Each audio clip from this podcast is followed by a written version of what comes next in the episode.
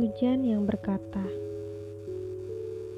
kau rintikan sendu yang selalu mengguyur pada hati yang rapuh.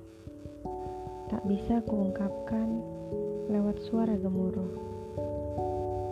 Ingin rasanya ku berbincang, tapi hal itu tak mungkin dibincangkan. Karena kau selalu menghiraukan suara rindu untuk tetap terbungkam.